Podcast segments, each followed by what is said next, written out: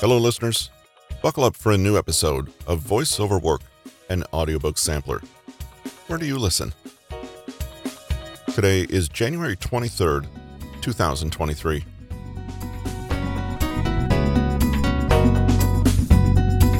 Ralph Waldo Emerson defined self reliance as being our best selves, thinking for ourselves rather than following the conventional path.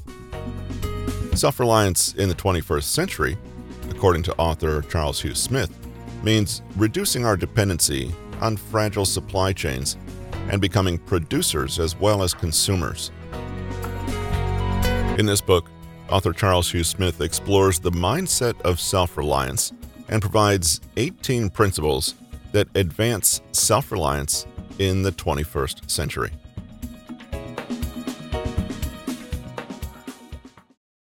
The difference between self reliance in 1841 and the 21st century. What is self reliance? Ralph Waldo Emerson's advice in his 1841 essay, Self Reliance, still rings true today. Be yourself. No base imitator of another, but your best self. There is something which you can do better than another. For Emerson, self reliance means thinking independently, trusting your own intuition, and refusing to take the well worn path of conforming to others' expectations. This celebration of individualism is the norm today, but it was radical in Emerson's more traditionalist day. What's striking about Emerson's description of self reliance is its internal quality. It's about one's intellectual and emotional self reliance, not the hands on skills of producing life's essentials. Emerson doesn't describe self reliance in terms of taking care of oneself in practical terms, such as being able to build a cabin on Walden Pond and live off foraging and a garden like his friend Thoreau. The land on Walden Pond was owned by Emerson. Emerson did not address practical self reliance because these skills were commonplace in the largely agrarian, rural 1840s. Even city dwellers mostly made their living from practical skills, and the majority of their food came from nearby farms. Imported sugar, coffee, tea, and spices were luxuries. The economy of the 1840s was what we would now call localized. Most of the goods and services were locally produced, and households provided many of their own basic needs. Global trade in commodities, such as tea and porcelain, thrived, but these luxuries made up a small part of the economy, one exception being whale oil used for lighting. Even in the 1840s, few individuals were as self sufficient as Thoreau.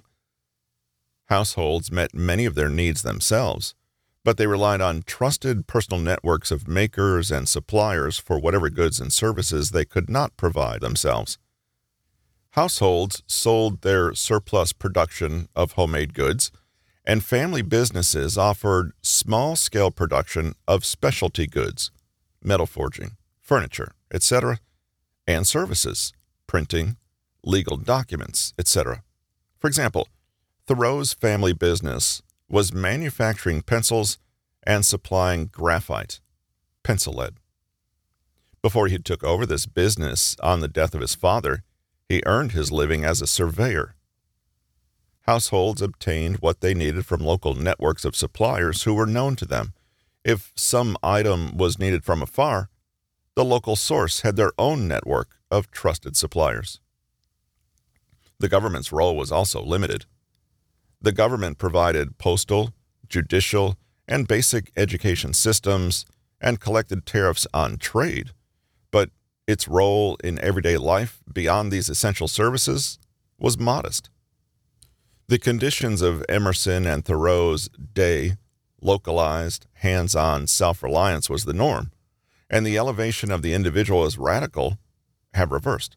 Now, the celebration of the individual is the norm, while few have practical skills. Our economy is globalized, with few, if any, of the good.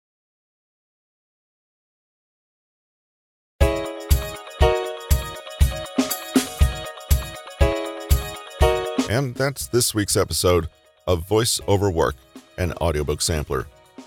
Where do you listen? Don't forget to join us in a week for the chapter by chapter preview of this book, Charles Hugh Smith's Self Reliance in the 21st Century.